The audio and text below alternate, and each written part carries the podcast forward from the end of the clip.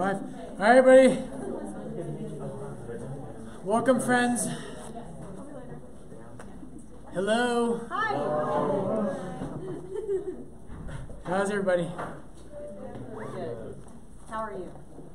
Thank you for asking. You're welcome. Living the dream. I'm good. Let's pray. Got a lot to cover.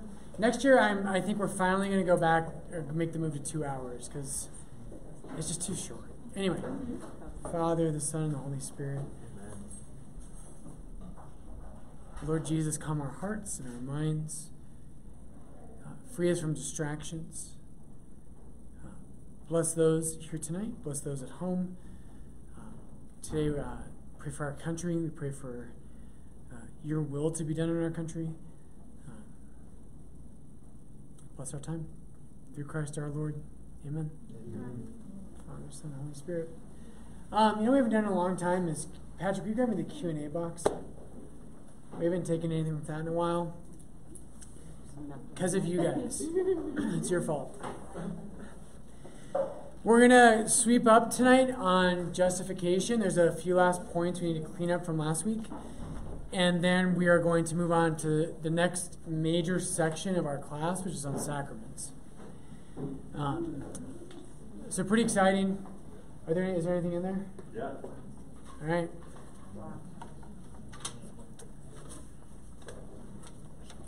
There's one. Two questions. Okay, I think we already answered. There's two questions on this. If God can't be observed by science, how can we prove God is real? We've talked a lot about that, um, but there are plenty of things you can't prove by science. Science rests on a philosophical theory. Uh, you call it realism, you could call it um, empiricism. Um, by the way, uh, looks like we need another chair. Do you know where chairs are at? Oh, I think Mike's signature. Okay, somebody's getting one. Okay, good. Um, so remember the matrix is probably the easiest way to understand this. Um, remember the matrix? Like if you were in the matrix, if you were loaded into the matrix, how would you know? You can't.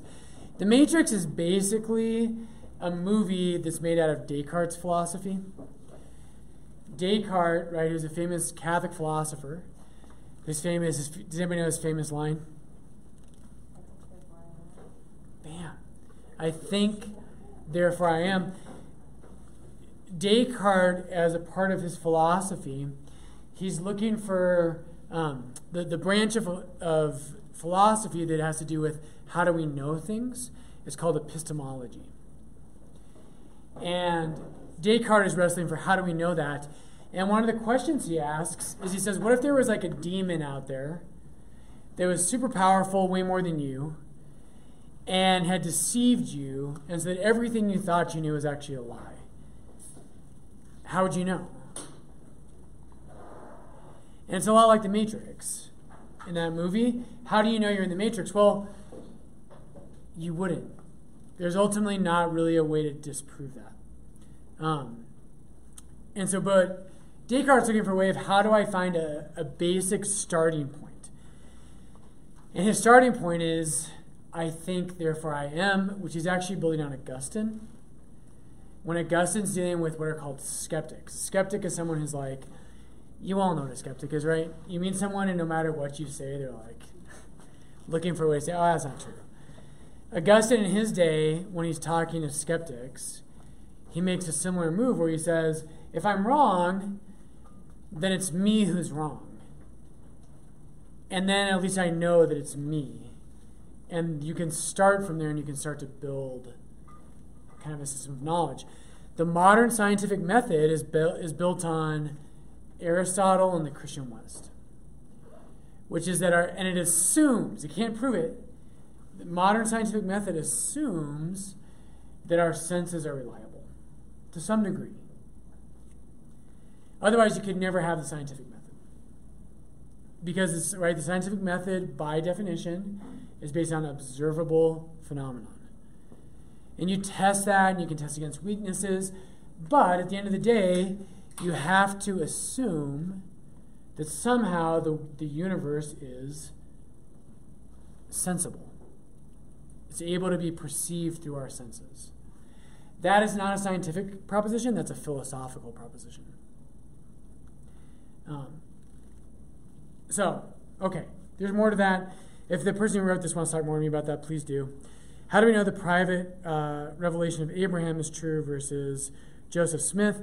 I heard that Trevor got this question and he kind of struggled a little bit. How do you, because he's a total loser. right? um, Which, and that one was in regards to, um, why are the Ten Commandments different than what was given to the yeah, did we talk about this last time? Just, well, regardless, let's just hit it really quick. So there's two points on this. There's a very big point that Christians, our starting point, Pope Benedict has a wonderful book on this called In the Beginning. And it's actually a group of sermons that he wrote in Germany. And when you read this book, you're like, people in Germany must be super intelligent because the level of like the sermon, like people in my community say Lourdes people are very well educated, which is true.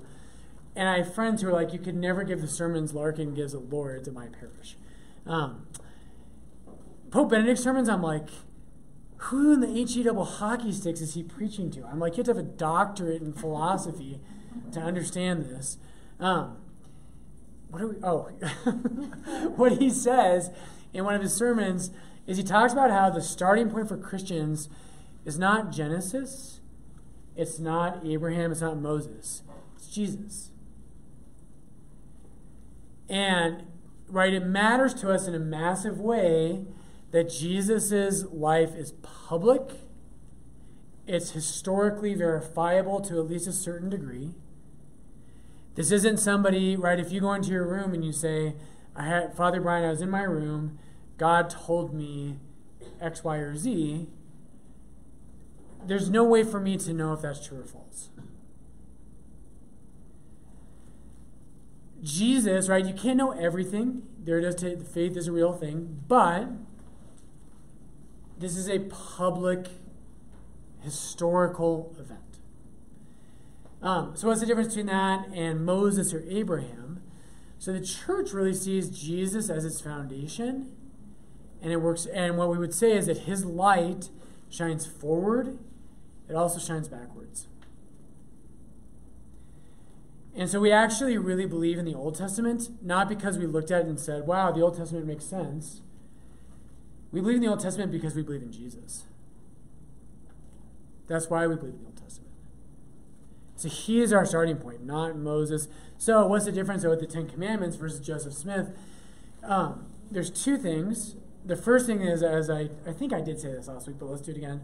Um, there's an aspect, at least, of public revelation with Moses It's not totally, but this isn't just one person. The entire nation of Israel at that time sees what's happening. They arrive at Mount Sinai in Exodus 19. God descends with fire on Mount Sinai. There's a lot of visible public phenomenon, but that's a much lesser point. The much more important point is what, uh, Paul says in Romans chapter 2 and 2 Corinthians 3. It's what Ezekiel prophesies. Are you impressed yet? In Ezekiel 36 25 and Jeremiah in Jeremiah 31 31, um, it said the Ten Commandments are written on the human heart. And I said this to Patrick the other day. We hang out a lot. But like, no one's to go to heaven or like die and go before God. No one will die and go before God and go to judgment. No one's to walk in front of God and say, Holy crap! I wasn't supposed to commit adultery? How was I supposed to know that? That's a Jewish thing. No one will say that. The, the most staunch atheists on planet Earth, the Buddhist, the Hindu, the Jew, the Christian, the Muslim, Paul tells us in Romans 2 that the, the, the, the commandments of God are written on the human heart. And by the way, this is part of the reason why. Let's do this really quick. This is kind of a fun tangent. You ever wonder why we keep some Old Testament laws and not others? This means yes. This means no. Or just stare. Um, okay, at this point in the class, by the way, I'm, I'm man, we're at feisty time. I'm like worked up. We're gonna be feisty for the rest of our class. We know each other enough. I expect you to talk. Okay?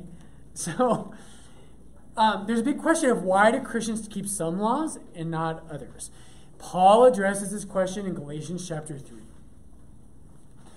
And here's his answer. So, if you read the Old Testament, here's what happens.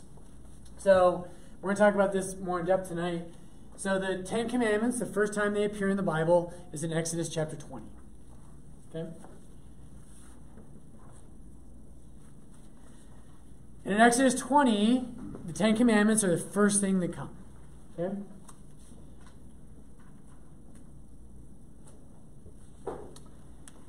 And again, right, like what the Bible is going to say is that this is eternally valid. The Ten Commandments are forever. As my mother, my mother has a magnet on her fridge. She's watching at home. Love you, mom. Um, my mom has a magnet that says the Ten Commandments are not multiple choice. Right? Amen. Um, so you get the Ten Commandments in Exodus 20, and then you get some basic ceremonial law.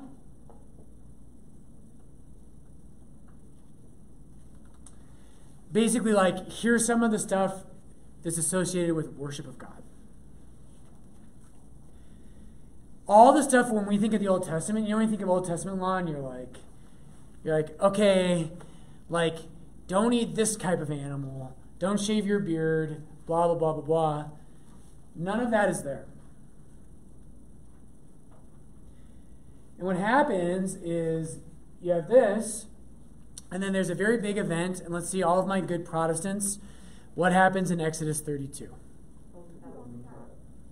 That was a little too quick. I was hoping you would get it wrong. Okay, that's right, golden calf. So in Exodus 32 is the golden calf. And here's how this all comes together. I freaking love this.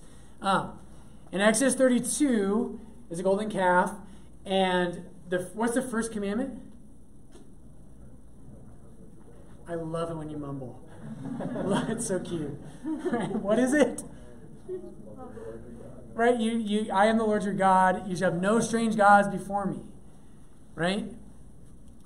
No strange gods. So in Exodus 32, they break the first commandment.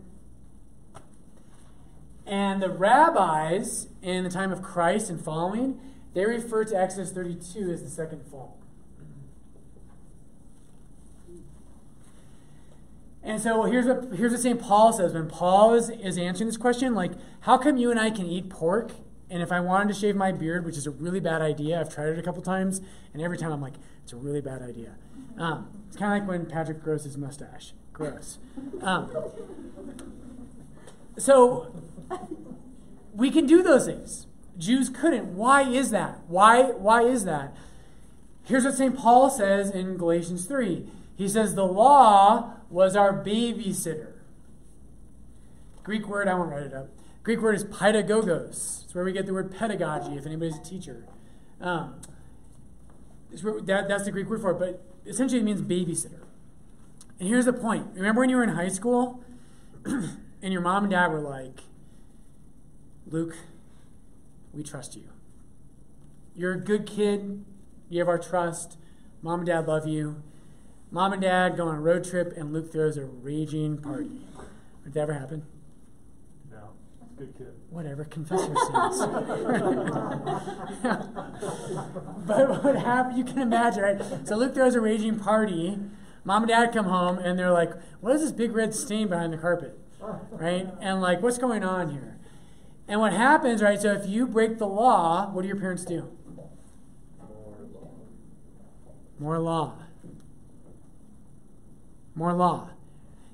And so what happens is you lose trust in your parents say, until such a time that we think you're trustworthy,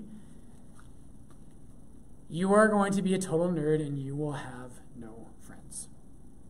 Maybe not that harsh. Mom and dad never give me any rules. Love you. Because um, I was a good kid, like Luke. Um, so what happens, most of the laws that we think of as very strange, a lot of them at least come from what's called the book of Deuteronomy. I spelled that wrong. Deuteronomy, which is a Greek title that's given to, to that book. Um, and what, it's very easy to see what this means. my eraser on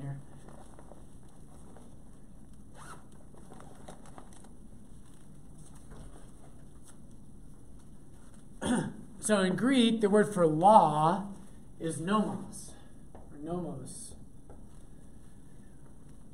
That's the word for law. Any guesses what deutero means? Deutero means second.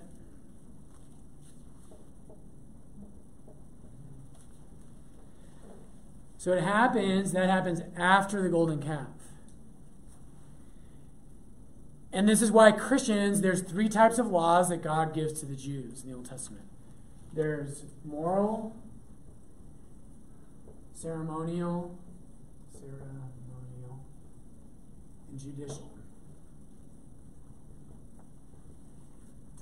Three types of laws. And here's what happens.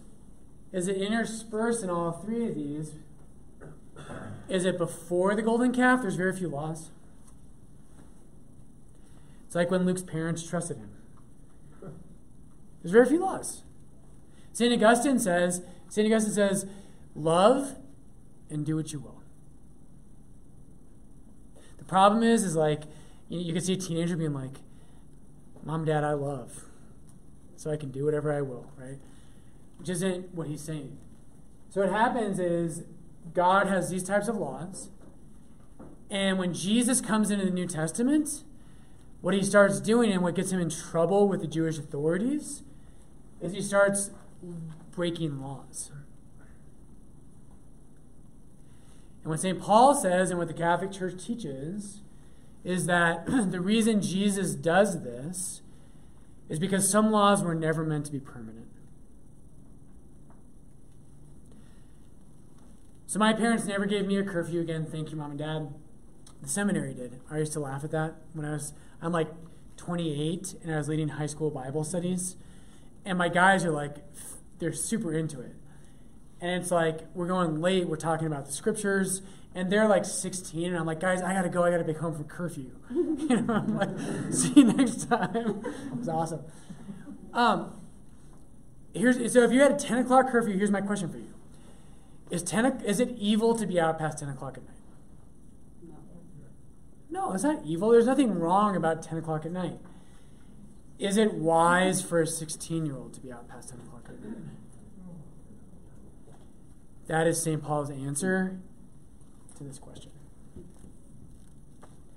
And so the Ten Commandments, and this is going back all the way to that question in the box, some laws are eternal. But the Jewish laws, in Ezekiel, God says that he actually gave laws, he actually uses the language that the laws were bad. And the church reads that in the sense of they weren't meant to be permanent. They were meant for a time until you come to maturity. And so that's why we no longer observe some of the Old Testament laws, but we do observe others. Isn't that so cool? Love that. Okay, any other questions before we mop up yet? Don't smirk at me. What? You gave me a smirk. I did give you a smirk. I know. I was the one that asked Trevor that question. Okay, love it. And, um, so, because my question was, Moses came down, he was so PO'd, he broke the tablets. Yep. Okay, no proof of that happened. Yep. But you're saying because Jesus is the proof, and Jesus references the Ten Commandments, and therefore we kind of forget that Moses broke those tablets, there isn't a public So, th- so everything's built on a foundation. So, so let me ask this. So, like, um, the, let's use a less controversial one. Um, this is kind of interesting. Well, do I want to go there? Um, Einstein. I was listening to the radio this week, and they were saying that Einstein's theory of relativity has been disproved. Which I was like, that's interesting. Um, and it was some astrophysicist or something. I don't know. And I was like, you know, no idea.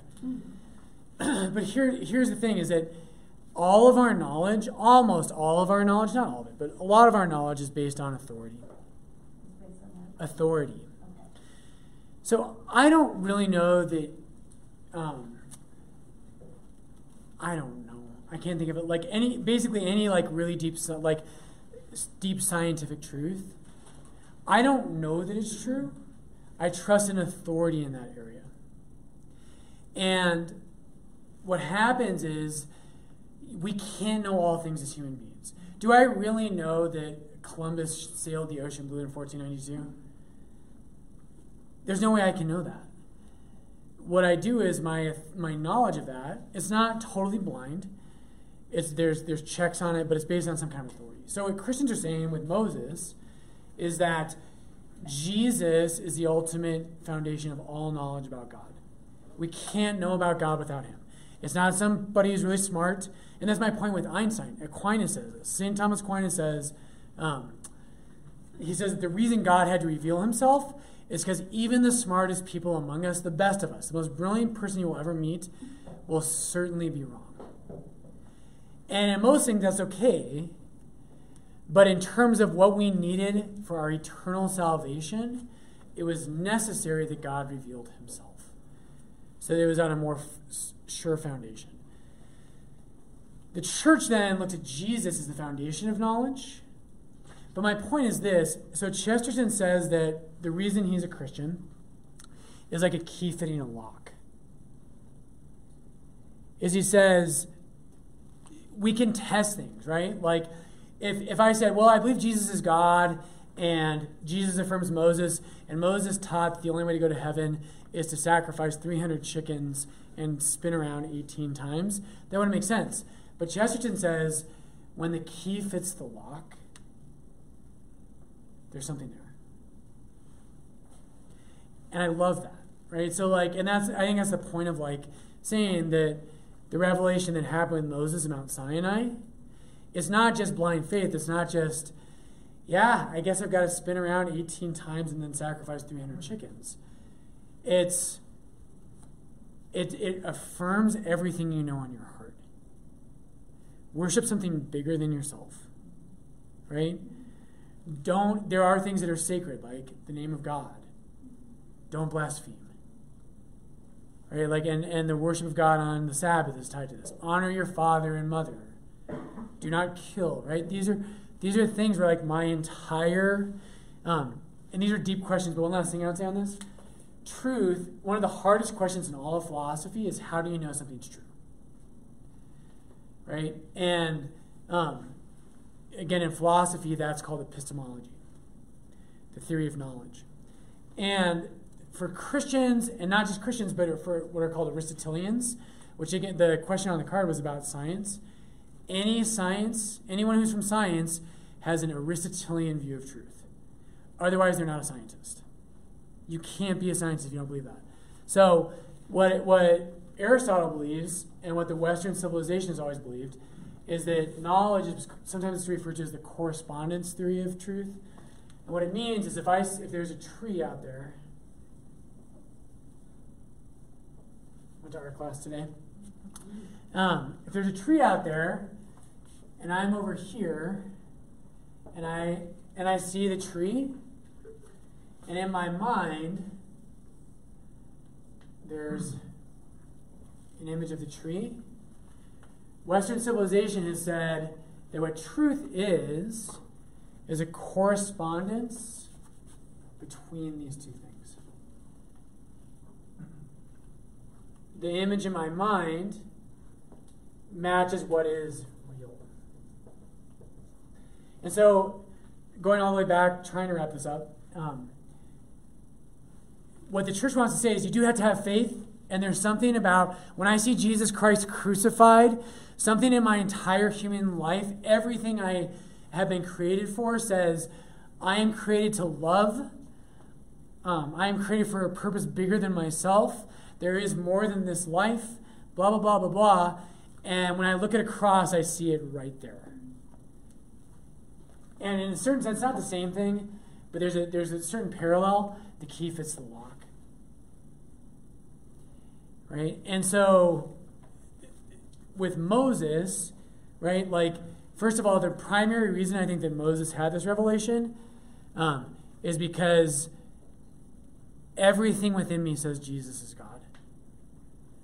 It speaks to my mind, it speaks to my heart, it speaks to my experience.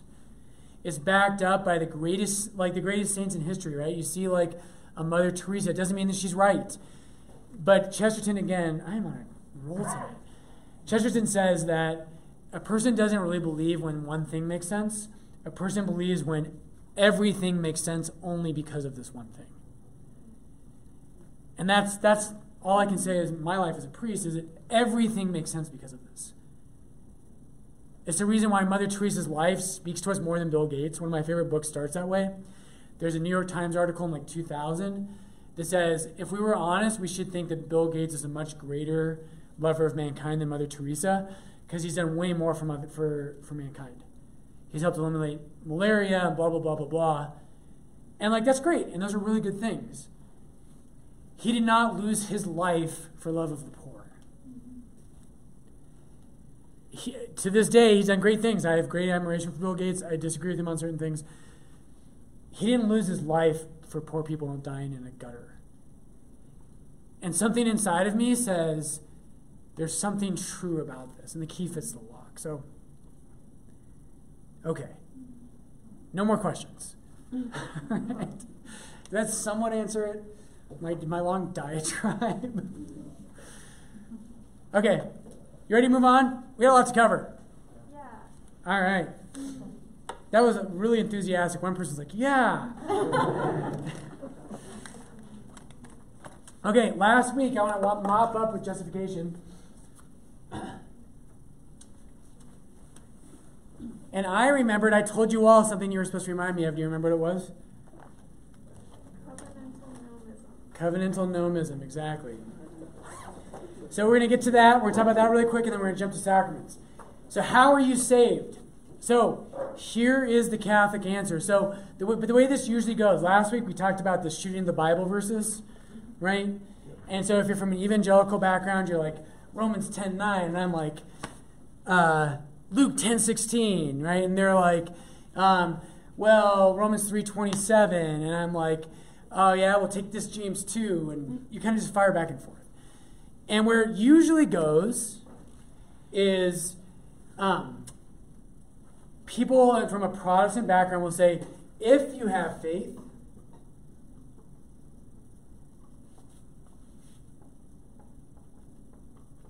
then it necessarily leads to good works. It's where it almost always goes. I don't know if I've ever had a conversation with a Protestant where it didn't end up going here. And at the end of the day, what they say is they say, well, yeah, I know the Bible. They're like, okay, Father Brian, you just quoted Matthew 25 or, or Matthew 19, the rich young man. If you would inherit life, obey the commandments. And what they end up saying is they say, well, what Jesus is really saying there is have faith, because if you have faith, you're naturally going to produce good works. Has anybody ever made that argument? Yes. Lots of people have. This is the common Protestant understanding these days. If you have faith, you have good works. Here's, I, here's my problem with this. You, you do not allow the Bible to speak. What's happened in this situation is people have decided ahead of time that the only answer that is permissible is faith alone.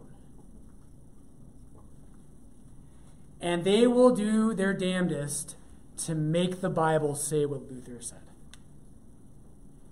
And I can show you a hundred verses. One of my favorites is Galatians 5. And we're going to talk tonight about 1 Corinthians 10, which is the same thing.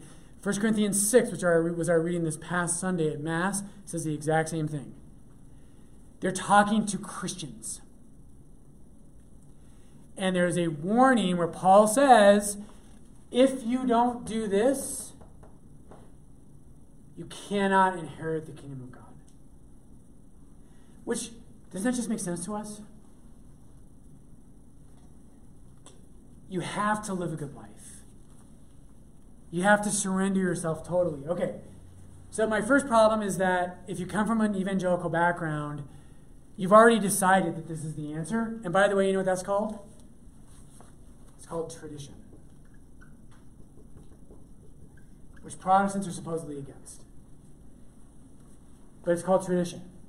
It's Luther said this, his followers said that. They went down all the way until my pastor and my parents told me this. And so this must be true. That is what is called tradition. Tradition, the Greek word is paradidomi. The Latin word is tradere, which is where we get tradition. And it simply means to hand on. The reason the overwhelming majority of Protestants believe in faith alone is because it was handed on to them by a tradition. Okay, but the real problem is you're going to force the Bible to say that. So in Galatians 5, 1 Corinthians 6, a ton of other places. In Revelation, right, we're told by Jesus that when the when people are judged, they are judged a book is opened and they are judged by their works. Romans chapter 2 says the exact same thing. Here's here's and here's the final rub of it. Um, I'm totally gonna lose my train of thought here. Where was I going with this? Um, oh, covenantal nomism. What you do matters. We all know it. And if, if works are automatic, there's no reason for St. Paul to warn you constantly that if you don't live a good life, you will go to hell. If faith automatically produces works, all the Bible should ever talk about is faith. Because that's all you need. If you have faith, you will produce good works. So why ever warn against, right? Galatians 5 was on the sheet last week. Galatians 5 has the fruits of the Spirit and the works of the flesh. And Paul walks through, as he does other places, if you do these things, you will not inherit the kingdom of God, which, by the way, is common sense. All of us have it written on our heart. It goes back to the Moses question that, and this is why Catholics naturally have hope for non Christians. Because even if they don't know Jesus, the law is written on their heart. And if they're obeying that law, we don't know that they go to heaven. We don't know that, and the church does not teach that. But the church withholds judgment. And that just resonates with me. As in last week we talked about this. I don't know. I'm not God. I will never say that I know if, if someone's in hell. Right? I just don't know. If someone says, hey, do you know if this person's in hell? I'm like, I don't know. I'm not God. I have a very hard time believing Gandhi's there.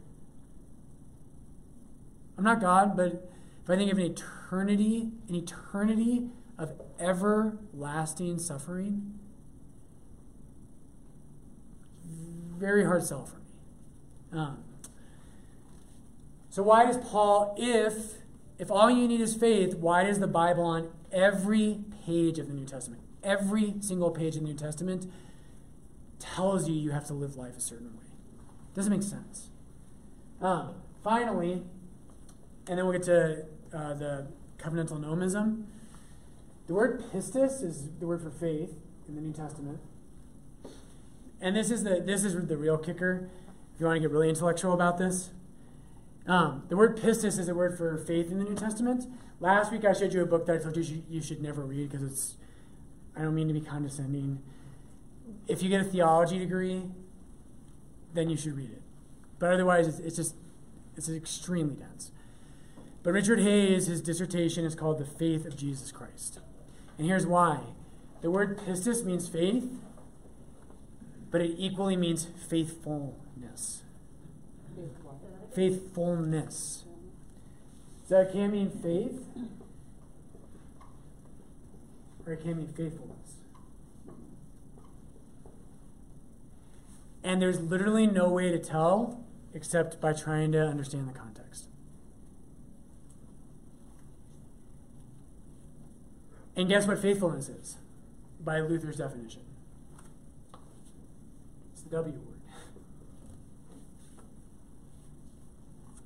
It's a work. And what Catholics would say, and I do think that, that Protestants are oftentimes trying to get to this,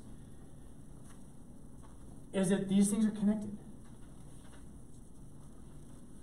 You can't really separate them out. Faith, and this is what James says in James chapter 2 you can't just say you believe in God and you believe in Jesus and just live for yourself. You can't do it. And so the word faith in and of itself contains an idea that there's something on you, and this is what, what Luther was worried about. It can't be dependent on me. Well, guess what?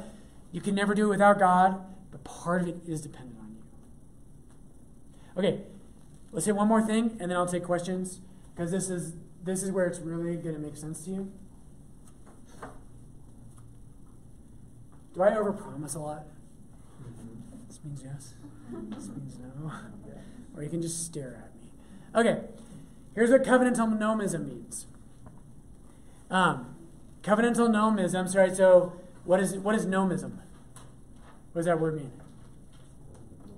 The law, right? Nomos is law in Greek. Modern scripture scholars, there's a massive movement of, of uh, scripture scholars, the top ones in the world right now, who understand it this way. There are still some who don't, but this has been the, the overwhelming movement has been in this direction. And it makes a lot of people uncomfortable because it's very Catholic. Here's what covenantal nomism says it says that to come, if, if this box, if this is the covenant, and this is related to salvation. Salvation is about being a member of a family. If that's the covenant, what covenantal nomism says is it says to get into the covenant has nothing to do with law or works, which is why the Catholic Church baptizes infants. You can't do anything to be in a part of the family. God loved you before He created the world. He died for you.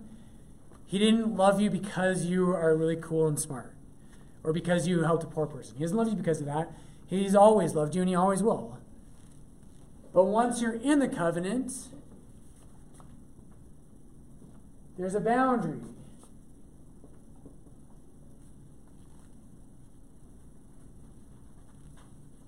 So you can't do anything to earn God's love.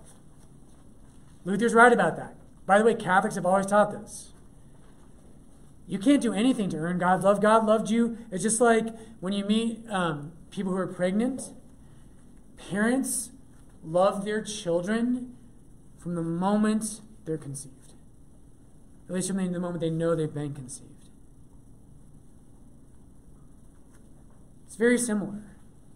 When you guys have kids, those of you who haven't, or those of you who have, when you have kids, right, you don't love your kids because they obey. You just love your kids. Does that mean they don't have to live a certain way? Of course not. This is what uh, Deuteronomy 28 to 30 says. This is Psalm 1. This is everywhere. And modern scripture scholars have come to this. And here's the kicker, and this will throw us into sacraments. So let's hit this really quick. Um, here's the real way to understand this it's so simple, and so many Catholics get this wrong. That doesn't mean the church teaches it this way, it doesn't. What the Catholic Church believes is what I'm going to tell you right now. And a lot of Catholics, unfortunately, don't teach this in their own lives very well. Here's the point Did God save the Jews before or after he gave them a law? Before. That was another great mumbling. I love it. Most of you didn't say anything. Sinners. so, in the Exodus story, which is the, the key story for the New Testament, God, right, the, the Jews are saved. In Exodus 12 is the Passover. Exodus 14 is the Red Sea. The law, as we've been talking about tonight, God gives the Jews a law in Exodus 20.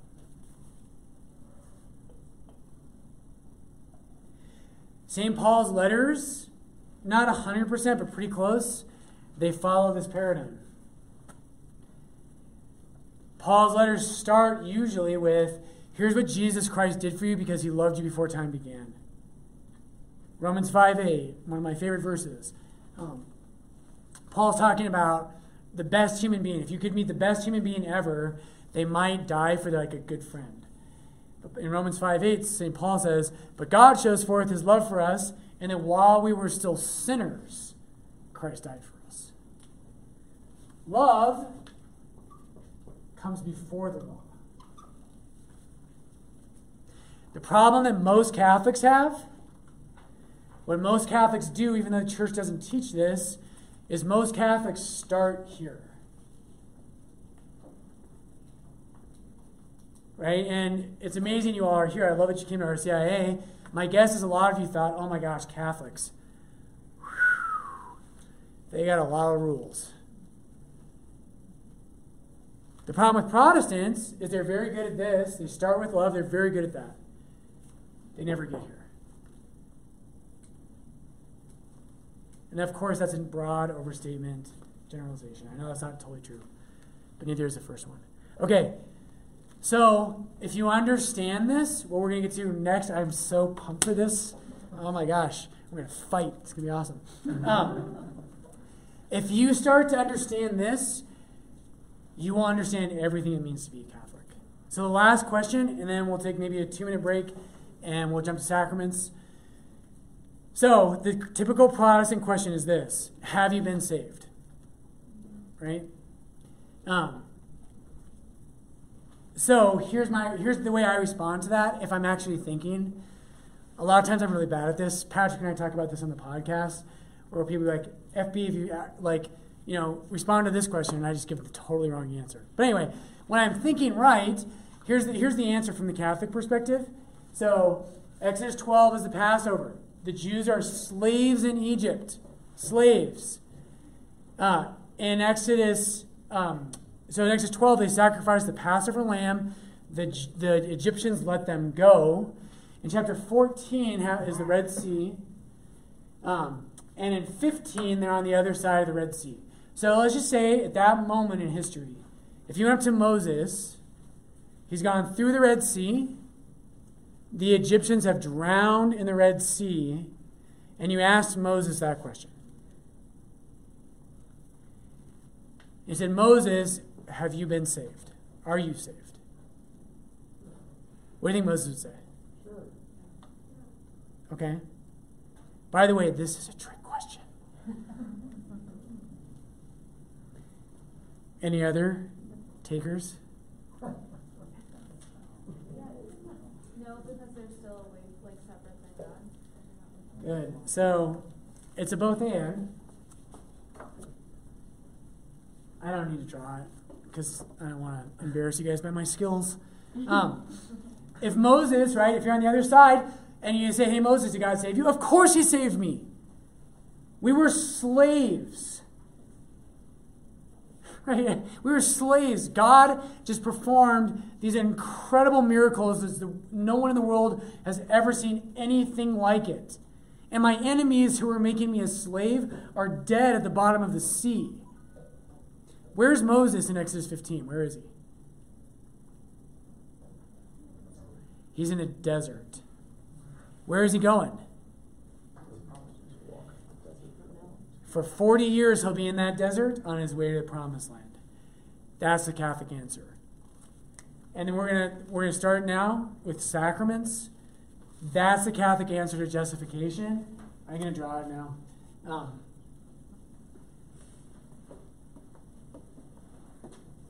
have the Red Sea here, right? It's perfect drawings to scale. Here's Egypt. Right here's Israel. It's up here. They cross over and the Catholic response to this, and this again, this might sound, you might be like, man, FB, you've been working on this one. This is what St. Paul says in 1 Corinthians 10. You were saved. Jesus did die on the cross for you. Before you could do anything, the Protestant mistake is this is the promised land, and the, prom- the problem is to think that you're already there. And in 1 Corinthians 10, St. Paul tells us if you are not faithful in the desert, you will never enter the promised land.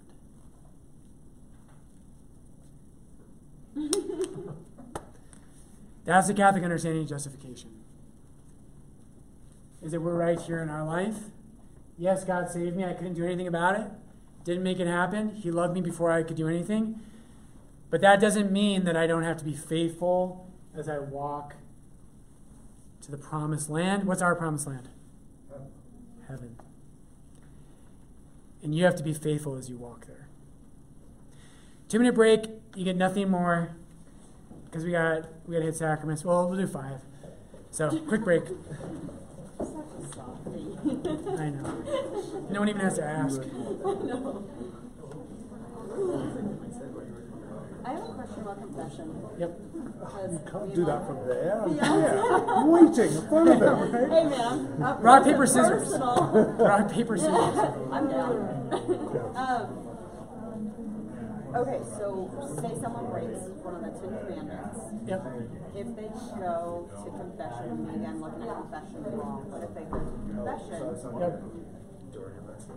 will God forgive them? Will they? I know you can't say yes, they're going to go to heaven, but you see where my question Yep. is kind of Any sin is forgivable. Every single one. Every single one is forgivable. Um, but that's why Christ gave us a sacrament of confession. And so you can. The key is that even if you're not sure you can overcome it, like like let's say if an alcoholic is like, oh my gosh, I just can't help getting drunk, and I don't know that I'm going to be better in the future. If they actually want to get better, that sin is always forgiven. The only the only time is that a sin can't be forgiven is if a person is like, yeah, don't really care. Okay. And we'll, when we get to confession, we'll talk about it. Okay, cool. Okay. Because I'm even thinking like really bad stuff. Like someone killed a man, came to confess. So St. Thomas Aquinas says, and this is this is just what the New Testament says, Yeah. but St. Thomas says one drop of Christ's blood, one drop, was enough to forgive all the sins of humanity for all time. Okay, cool. I tell people that in confession all the time. Because people get so overwhelmed by their own sinfulness. Yeah. And I love telling them, I'm like, Yeah.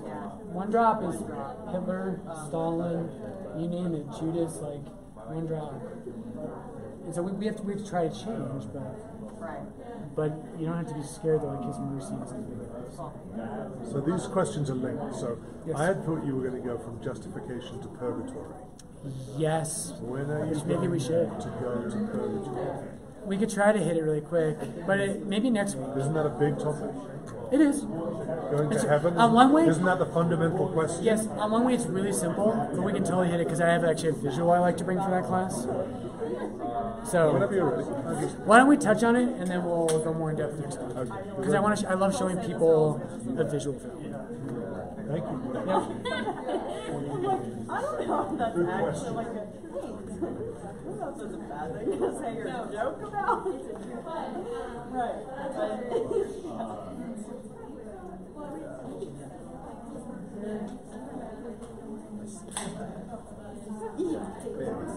right, right. And it's not like anything bad, but they just say or do something.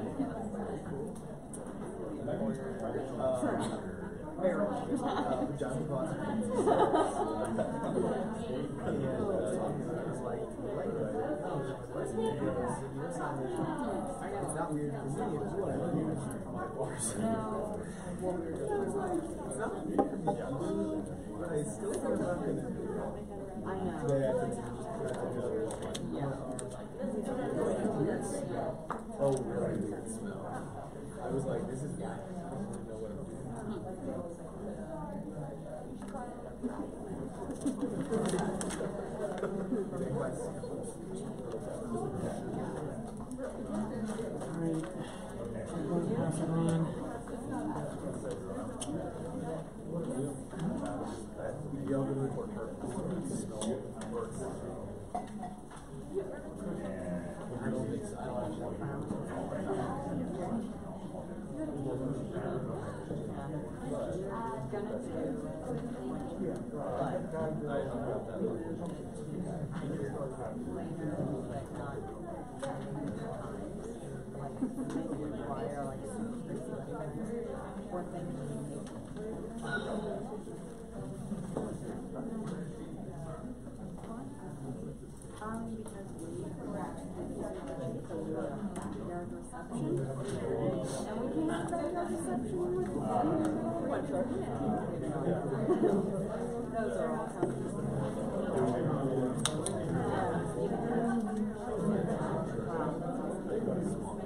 All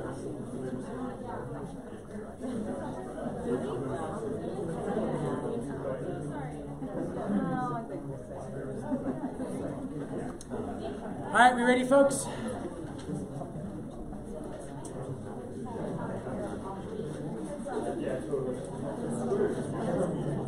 We are getting closer to um, to Lent and all these things.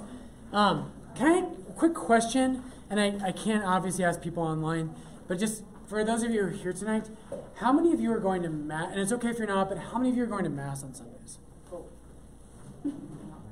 Okay. We want to start offering what we call breaking open the word. And what that is, is after the homily, the RCIA usually comes down here and they talk about the scriptures of the day, about the homily, or just other things.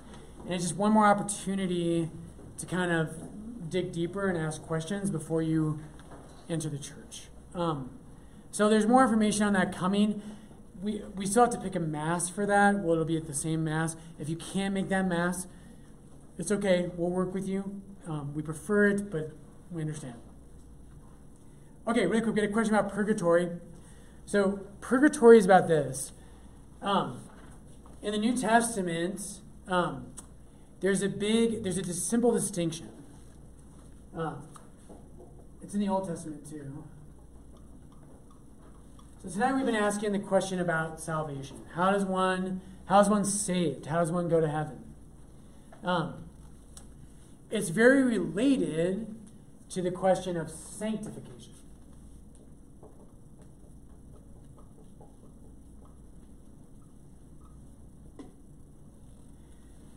It's not the same thing, but they're very related.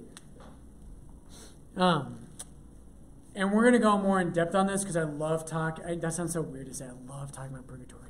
I love it, but I do because I'm weird. Um, but sanctification comes from the word holiness. Sanctus in Latin means holiness. Um, and so, like in Hebrews, I think it's in Hebrews 13, Hebrews talks about how there is a holiness that if a person does not have, they cannot see the Lord. And we talked about this briefly when we talked about Mary's um, Immaculate Conception. And the basic biblical premise is this, and I think I used this before, but I'm just going to use it again. C.S. Lewis says if you went to a very formal dinner party, this happened one time with my friend Father John Nepil and I. We were in Minnesota. A friend of ours was named a bishop, and there was a reception the night before, just a dinner for close friends and family. And we got invited and we went, and there were like five of us priests from Denver who knew Bishop Andrew Cozzens now. So we walked into this hotel, and Father John realizes he's the only one who doesn't have a suit jacket. And he's in like Birkenstocks, which that's just kind of how we roll. And Father John looks at me and goes, Larkin, lose your suit coat. And me being the good, generous friend I am, I was like, hell no. um, but C.S. Lewis says this he says, if you went to a really formal party and everyone was dressed formally, and you showed up really grungy and sweaty and dirty, you would want to be cleansed and you would want to feel like everyone else. The Bible is actually stronger than this. The Bible says to be in God's presence, you have to be sanctified. You have to be.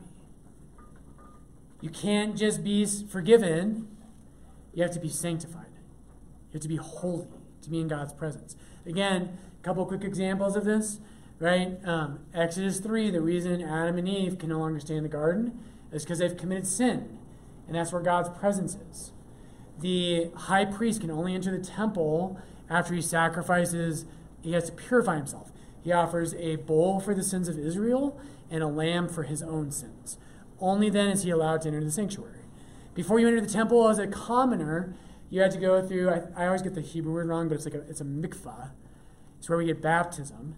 You had to go through a purification to be in God's presence. Um, Isaiah chapter 6, remember the burning coal? To be in God's presence, you have to be purified. Hebrews 13 says the same thing. Revelation 21 says that nothing unclean can enter God's holy city the heavenly Jerusalem. all over the place. What cat, what purgatory is? Purgatory is related to the word to purify.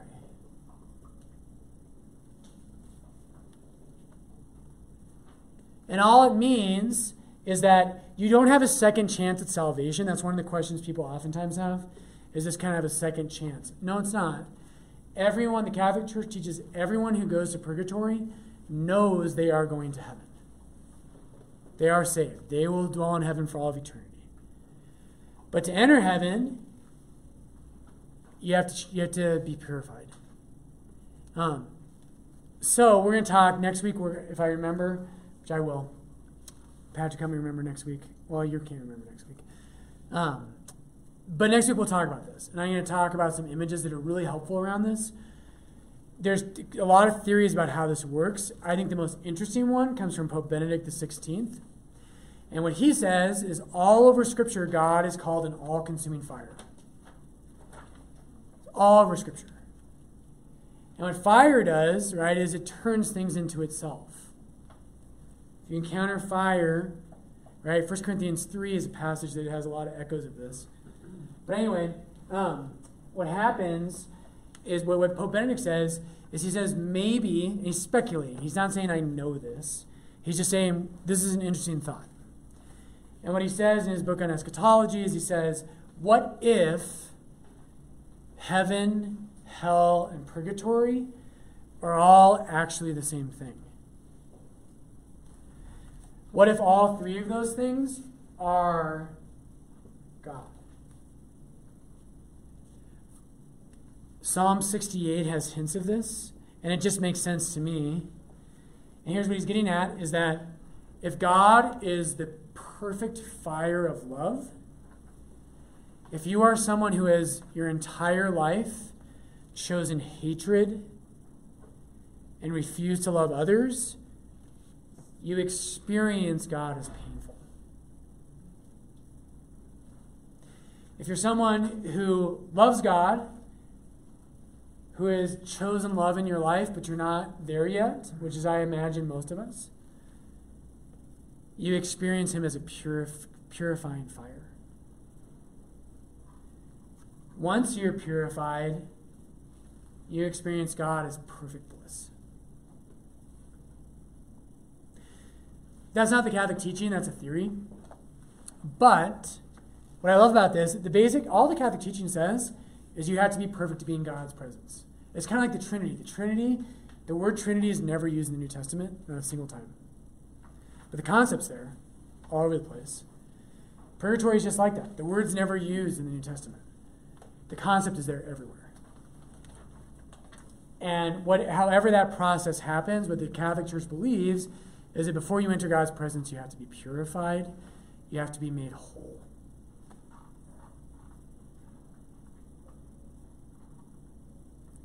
Okay, we'll talk more about that next week, but let's hit sacraments.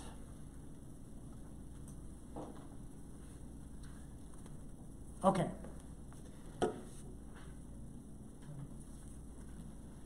If you have a Bible with you, if you have one, always bring it, but if not, that's okay too. Um, we're, we might help you out with that. Um, 1 Corinthians 10 is where I want to turn really quick.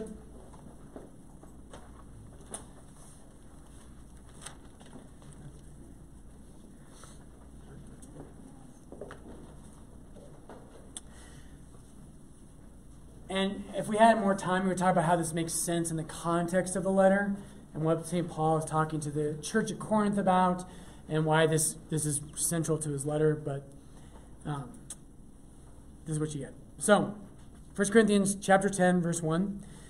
St. Paul says, I want you to know, brethren, that our fathers were all under the cloud and all passed through the sea. Okay, really quick. He says, Our fathers were all under the cloud and they all passed through the sea. What is the cloud and what is the sea? What is he talking about?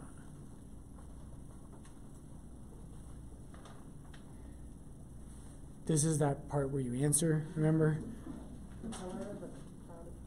Good. Yeah. So in Exodus, the way the Jews make their way through the wilderness is by day there's a pillar of cloud.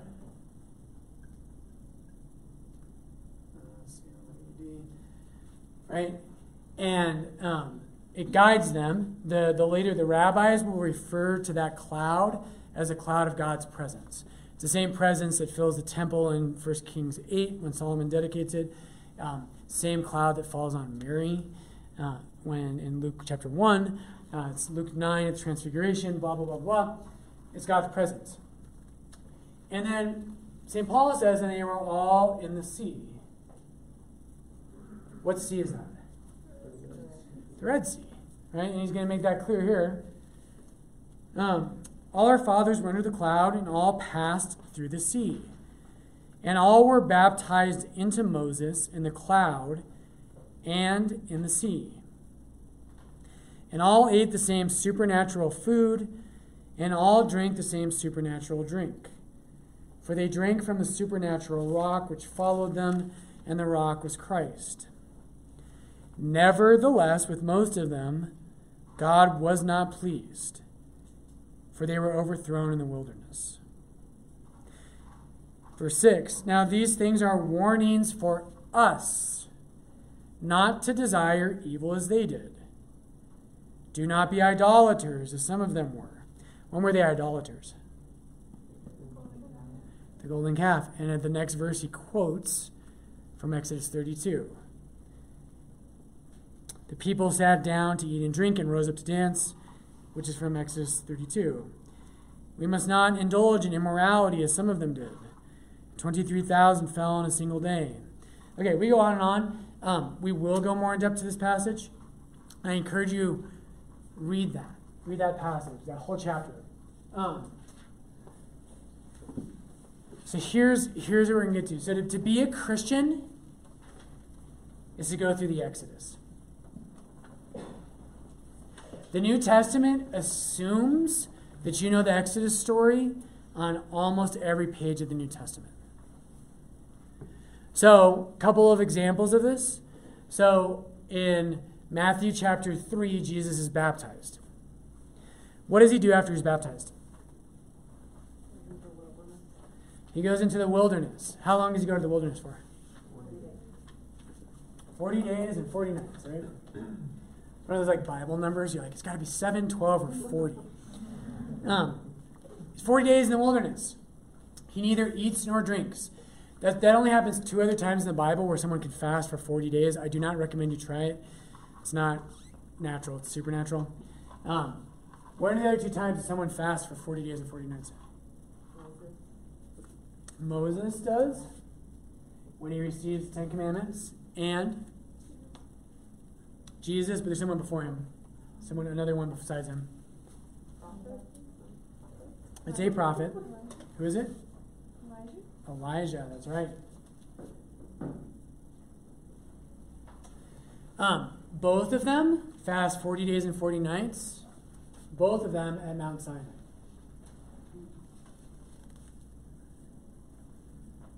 Both of them do that. So here's the cool thing. So Jesus, he's baptized. St. Paul says that the Red Sea was a baptism. Did you catch that? Moses fasts 40 days and 40 nights. Jesus does the same thing right after his baptism. And what does Satan do with Jesus when he's in the wilderness? He tempts him, right? How many times? There's three temptations. Um, this is so freaking cool. So, the three temptations, um, does anybody remember what they are? Okay, he's, he shows them all the kingdoms. That's the third one. Um, that's the first one.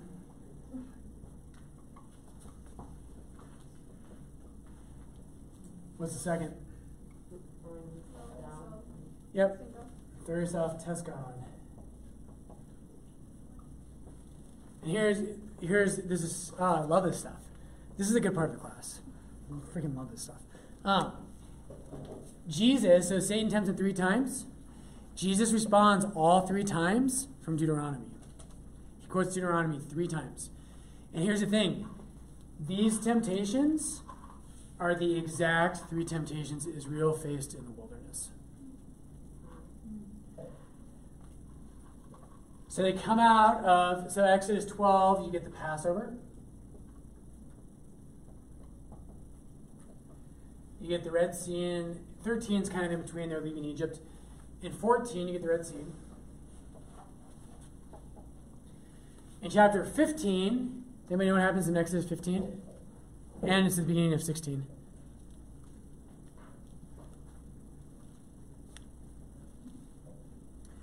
They run out of food. And they grumble in the wilderness and they say, Can God feed us? And they want to go back to Egypt. They say, In Egypt, we had all the food we wanted. And in Exodus 16, what does God do? What does He give them?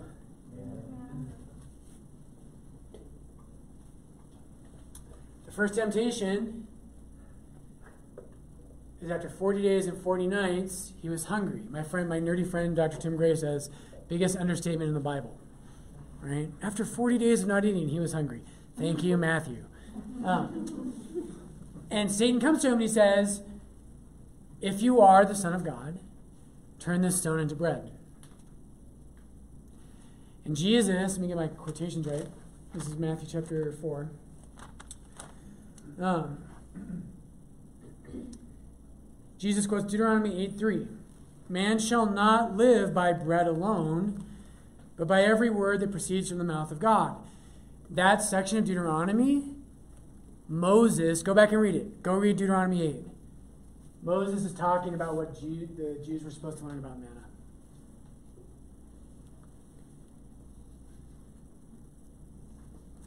Second temptation, he says, uh, if you are the Son of God, he takes him to the top of the temple. He says, Throw yourself down.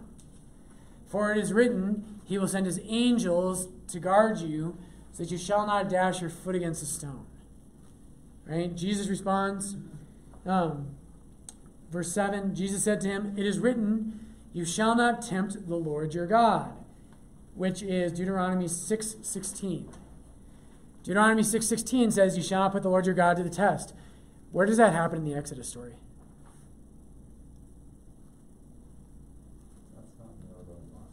Yes, it is.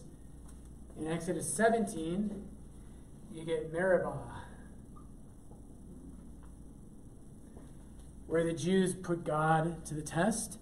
And in Deuteronomy 6, the, the, the verse that Jesus quotes, again, you go back and read the verse he quotes, it's Moses reflecting on Meribah. To be a Christian is to go through the Exodus. It's to learn the lessons of the desert. It's to be faithful when it's hard.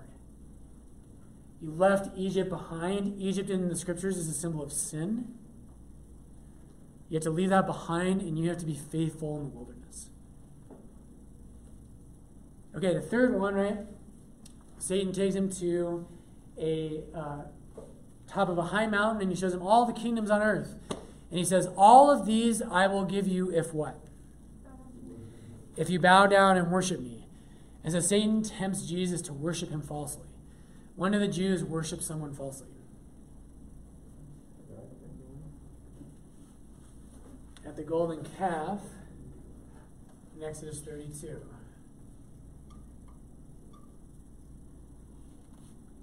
And so Jesus responds. Jesus said to him, verse 10 Begone, Satan, for it is written, You shall worship the Lord your God, and him alone shall you serve. Right? Which is Deuteronomy 6 13. That's what it's talking about.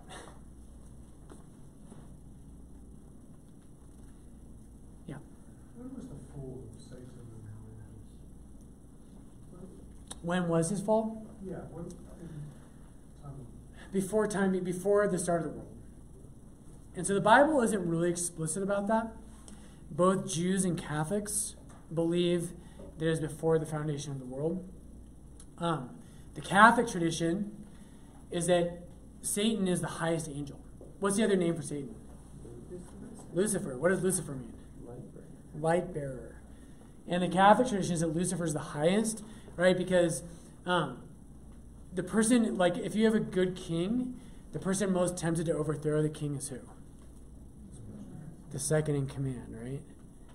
Um, but Satan's in God's presence, and what the church believes is that he, he actually like wouldn't be tempted by that originally. But what happens is that at a certain point, God revealed that he would humble himself to serve lowly human beings. And that Satan's pride couldn't handle that. Okay, so all that is, that's just one example. One more, we could, I could talk, there's so many of these, it's crazy. But one more example is in uh, Luke chapter 9, you get the transfiguration.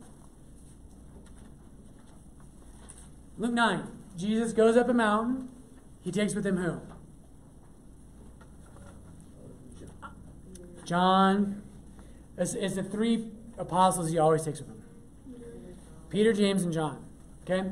He goes up a mountain, he takes three apostles. And as he's there, he's transfigured. He starts to radiate light, right? And a cloud comes over them, and the Father speaks.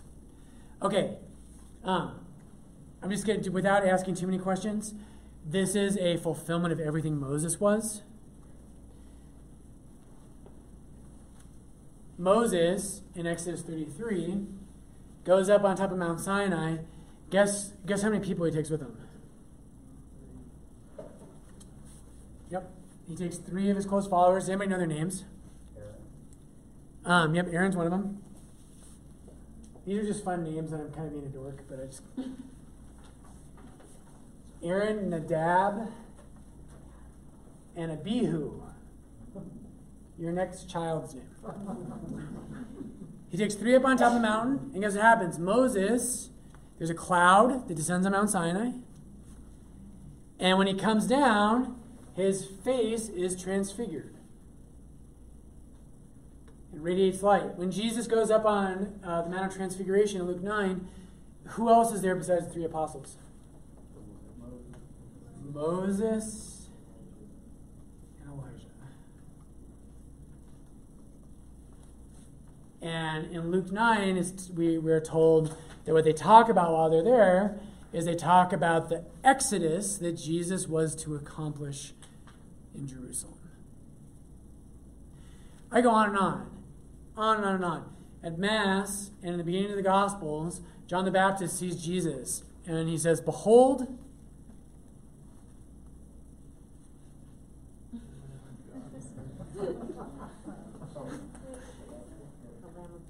Behold the Lamb of God, which is a reference to the Passover lamb, as we're going to see very, very quickly. It's a reference to the Passover lamb of Exodus 12. What night did Jesus institute the Last Supper? The night of Passover. Jesus has how many apostles? He's 12 apostles. He's got three in his inner circle. Guess what Moses had? Moses had 12 leaders, from one from each of the 12 tribes. And then Jesus has 70 disciples. Guess how many leaders underneath the 12 Moses had? 70. And guess what? He had an inner circle of three. Jesus is the new Moses. He is the one who saves us from slavery. Right? He is the one who brings us to teach us how to worship God. He is the one that leads us to the promised land. He's the new Moses. Okay, here's everything it means to be a Christian. Don't you love my ridiculous statements? Um, so, all this is happening, and this is setting us up for sacraments, believe it or not.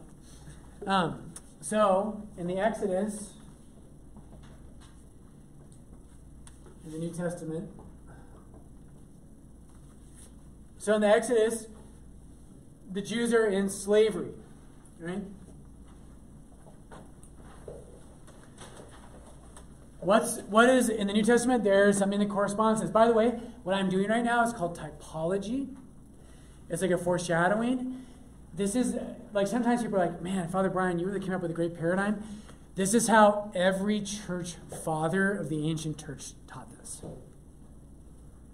This is how the Catholic Church understands Scripture. and has from the very beginning. This is not me. This is not my talents. This is what the church teaches. Okay, what's the slavery in the New Testament? Sin. So both St. Paul um, and Jesus teach that sin makes you a slave. Isn't that obvious? Sin makes you a slave. The more you give into a sin, for men, for us, the, the usual example for us, it's easiest, is lust. Guys, you know, women can struggle with that too, but guys tend to more.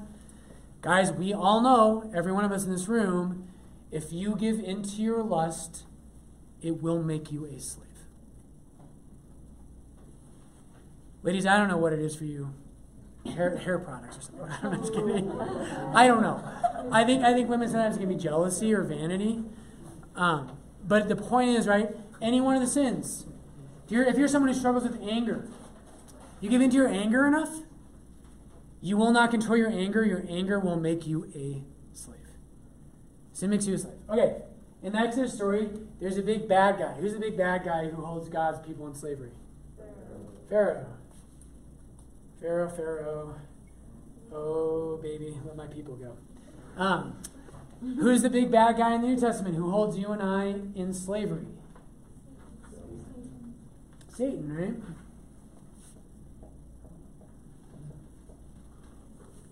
Okay, in the Old Testament, we've just done this all, so you should know all these answers. God's people escape from Egypt. God redeems them. And actually, before that, God sends a redeemer. And in fact, in Exodus, um, he's referred to as the Goel, which means a kinsman redeemer.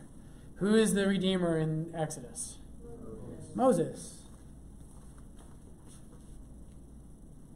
Now, I always say if you get this next answer wrong, I love you very much, but you can't be Catholic. Okay? Who is the redeemer in the New Testament? Mary. No, just kidding. Um, of course, yeah. So Jesus is the new Moses. He's the Redeemer. He's the one who leads us out of slavery through baptism, and he leads us to the promised land. Okay, the Jews had to get out of Egypt. How did they get out? There's two ways they, they escaped Egypt. What are the two ways? Okay, the Red Sea is the second answer. What was the first? Passover. Then you could say the ten plagues, but Passover is the last of the plagues. Okay? So, here's what the early church fathers say. Man, I was, I'm always like, maybe we should start with this class. It's like my favorite class. I love this. Um, in the New Testament, right, um, Jesus, so in 1 Corinthians 5, St. Paul says, Jesus, our Passover, has been sacrificed. Therefore, let us celebrate the festival not with the leaven of insincerity, but with the unleavened bread of truth. So, Jesus is our Passover. Here's what the early church says in the Passover, what happened is in the evening time, and John's gospel is explicit about this. We're going to go through this. Like when we do Eucharist, do not miss that class. It will blow your freaking mind. It is the most powerful thing ever.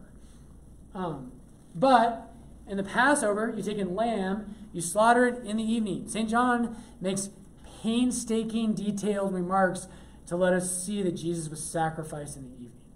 In Exodus 4, or Exodus 12, Moses tells us that not a bone of the Passover lamb is to be broken. In Exodus 19, St. John makes a big deal that not a single bone of Christ was broken on the cross. Because he is our Passover. Then what you do, you take the blood of the lamb and you put it on the doorpost of your house. Which, by the way, is an explicit thing that puts you at risk. That was an act of faith that God was going to show up. You take the blood of the lamb, you put it on your doorpost, and the reason it's called Passover is because the angel of death passes through Egypt that night, and if it sees the blood of the lamb on your house, death passes over.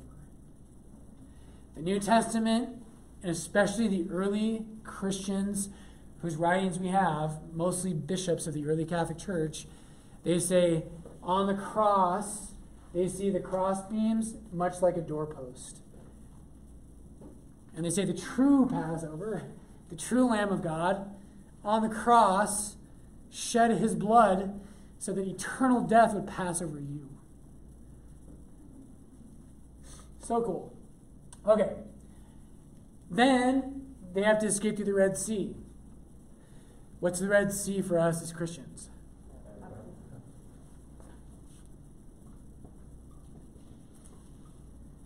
So, Passover, I'm just going to say Jesus for now, but we'll get to why it's also the Eucharist. Um, we get to the class on Eucharist. Um, so they pass through the Red Sea, right? And then they uh, they pass through the Red Sea. We've already done this tonight. How did they survive in the wilderness? Manna, right? God rains down bread from heaven. Us as Christians, how do we survive our, our walk of the Christian life after we've been baptized? The Eucharist, which is the true bread from heaven, as Jesus says in John chapter 6. The Jews complain and they say, Our fathers ate bread in the wilderness. And Jesus says, The true bread that came down from heaven is not such as your fathers ate. Right, he says, The true bread from heaven is that which comes down and gives life to the world. He goes on and on. In John 6 53, Jesus says, um, He says, The bread that I will give is my flesh for the life of the world. Our bread and our journey, it's really hard to be a Christian, by the way. Anyone who's ever really tried, it's really hard. You can't do it on your own. You need God to sustain you in the wilderness. Okay, so there's manna, there's Eucharist. Um, where are the Jews? Where are they going? Yep, big PL. Okay, what's our promised land?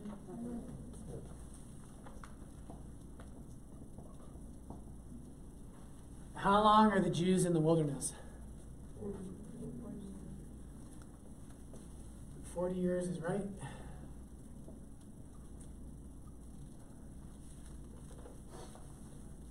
Um, what is that for us? Not quite eternity. How long before we enter the promised land? Lifetime, yeah. Or purgatory, yeah. You got me. Um, if you understand this, you understand what the Catholic Church thinks about what it means to be a Christian. You couldn't do anything to earn any of this. It's hard to be a Christian. God will sustain you. But you have to be faithful in the wilderness. Sacraments, the manna here is going to stand for most of the sacraments, um, especially the Eucharist, of course. The Red Sea, again, Paul says is baptism. Um, okay, last thing, we got like two minutes. But this will set us up for next week.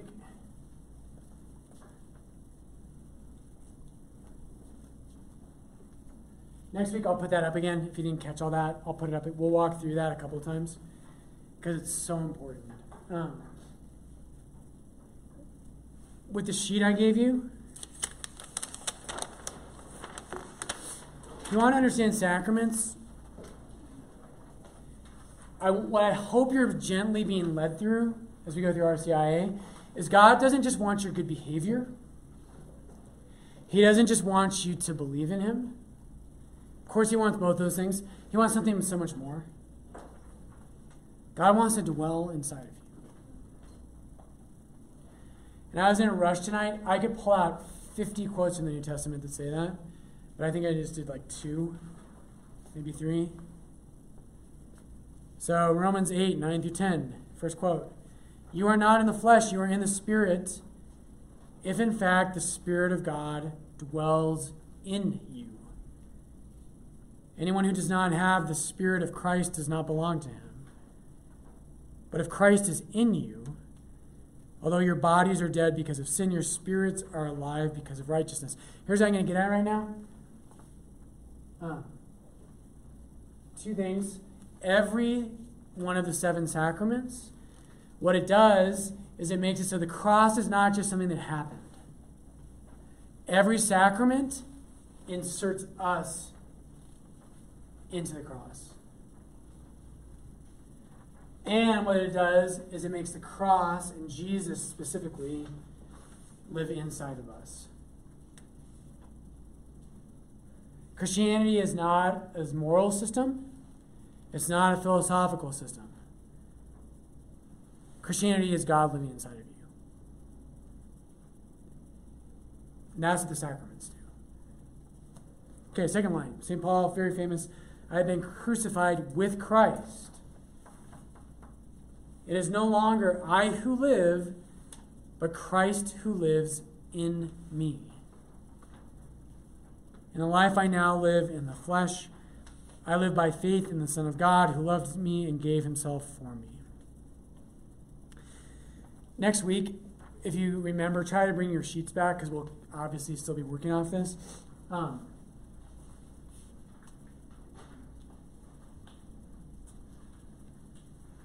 I was going to say one more thing. I don't know if I can remember.